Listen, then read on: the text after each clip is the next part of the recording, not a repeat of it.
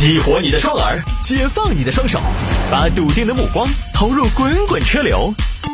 给我一个槽点，我可以吐槽整个地球仪。微言大义，换种方式纵横网络江湖。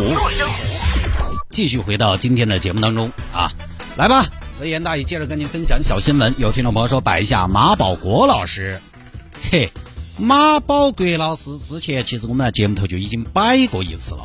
就是他很快上擂台被 KO 那一次，我们就说过了，也不知道为什么这儿又被提起来了，突然就被恶搞搞搞搞火了。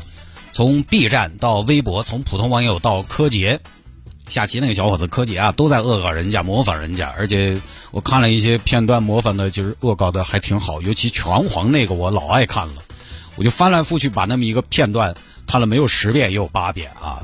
就是也不知道为什么原由就火了，反正现在互联网时代就是这样的，只要形成了一股风潮，大家马上一拥而上，用各种各样的艺术形式进行创作，很快的炒火一个事件、一个人，然后呢又很快的去赶下一个通告，大家都挺忙的，就说实话，对吧？我们都在造神、造神，然后。呃，损人，然后都在干这样的事情。其实马保国老师呢，我也不知道从何说起，因为你让我聊，我对他没什么感觉。我既不像有些网友对他那么的恨之入骨，我也不像有的朋友对他那么的同情。你说他，你非得让我这么一个年纪的人，就是去痛骂他呢？我觉得我情感上，我还没有 get 到那种级别和程度的这种愤怒，就是网友上的。那种心情上的愤怒，我就觉得社说社会上就是这样的人，啊，就是有程度不同而已。我觉得与其去说马保国这个人，倒不如去好好的我们去追究一下，为什么之前在广大网友戳穿他之前，包括现在，他有市场，在他被 KO 之前，他的言论有人信这个问题，甚至他还能收一些弟子。我觉得首先呢，第一就是认知问题。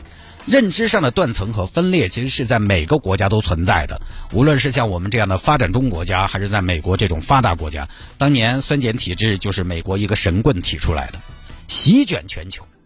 只不过它是用现代科学进行了包装，而现代科学呢又是现今的主流，所以早几年甚至我都觉得酸碱体质还有点道理，因为它的理论就是基于你从小学习的科学常识来建立的，它符合你的认知逻辑。而马保国老师呢，正处在现在这样一个传统文化复兴，但是在现代科学面前呢，复兴会出现一些阻力。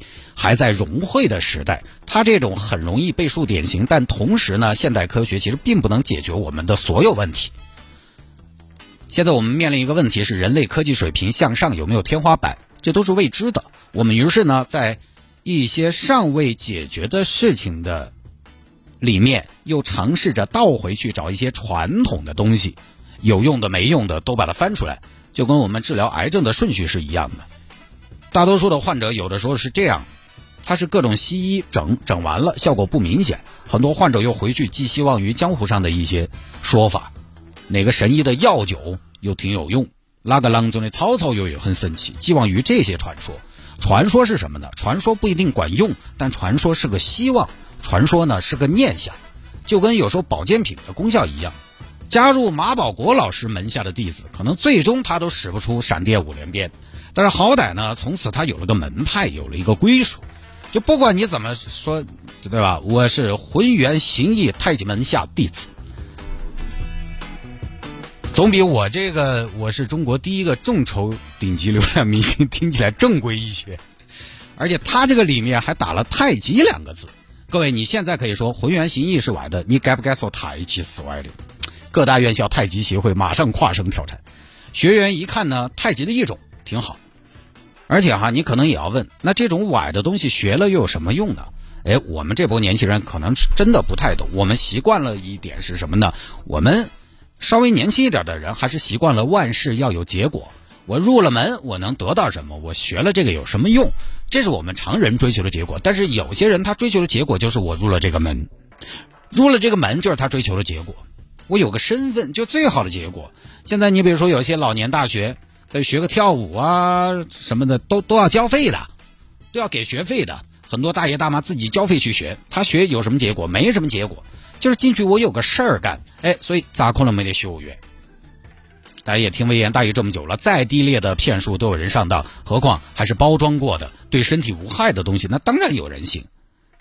还有一个我注意到的小细节，很能够说明为什么马老师有人信。我看了虎扑，其实大家对于信马老师的人，言语上还是非常瞧不起的，就是哇，马老师这些弟子就是。当时我看有好几个网友言语上不太客气，就说，就说这种人就是傻子，在路上遇到这种多有多远离多远。哎，其实这也就是为什么人家要抱团的原因了。我觉得有组织在能对抗这种不一样。啊，你们年轻人学搏击、学拳击，老年人学舞蹈、练唱歌，大多数的是这样的。但如果我不喜欢那么外向的节项目怎么办？我就对传统文化还有点迷恋，我是异类嘛。那好，我去找我的同类好了。反正你们又瞧不上我们，又不带我们玩儿。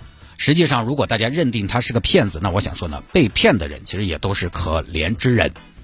包括包括马保国老师自己，你非要说他现在啊，马老师现在多火呀，人要拍电影了，多挣钱，一点都不可怜。我也不觉得这就是不可怜，我并不觉得有钱挣就是不可怜。可怜不是在于收入，不是在于知名度，其实是在于要以怎么样的姿势来吃饭，是吧？就好像有时候出去看人吹牛，吹的特别猛，特别猛，特别猛，特别猛的目的呢是拉业务。一方面你会觉得，哎呀讨厌，谁知道谁呀是？但另一方面你还是觉得其实挺不容易的，也就是觉得大家吃口饭不容易，这是真的。那个脸面啊，那个克制啊，那个拼命想做成业务的样子啊。因为我们常年做内容呢，不太做业务，所以我们就不太能体会那种出去了特别舍得说、特别舍得吹那种状态。这两年接触的多了，就觉得。就自己也挺可怜的，我现在有的时候出去也要拉一些业务，我现在也越来越舍得吹，越来越舍得说了。我以前朋友圈从来不喊人家点赞，但是现在偶尔你客户他要那个东西，他要去结案，他就是看这些说话，客户也知道你那个看起来表面繁荣而已，但是没办法，他就是需要这么一个可可。可看到的东西，你发广告又不是什么多么优质的内容，人家其实是不会点赞的，听众也不会点赞，但客户又要，你只能在下边发了广告之后留一个路过求点赞。我就觉得我在说这话的时候，我就觉得我也挺可怜的，所以有时候想想呢，哎呀，也都是可怜之人，好吧。呃，这个不多说了，我想到哪儿是哪儿啊。下了节目之后呢，也欢迎各位来加中国第一个众筹顶级流量明星谢探的个人微信号，拼音的谢探，数字的零幺二，拼音的谢探，数字的零幺二，加为好友来跟明星留言就可以了。你真的可以跟明星亲密互动，哇，这这样的机会真的好难得。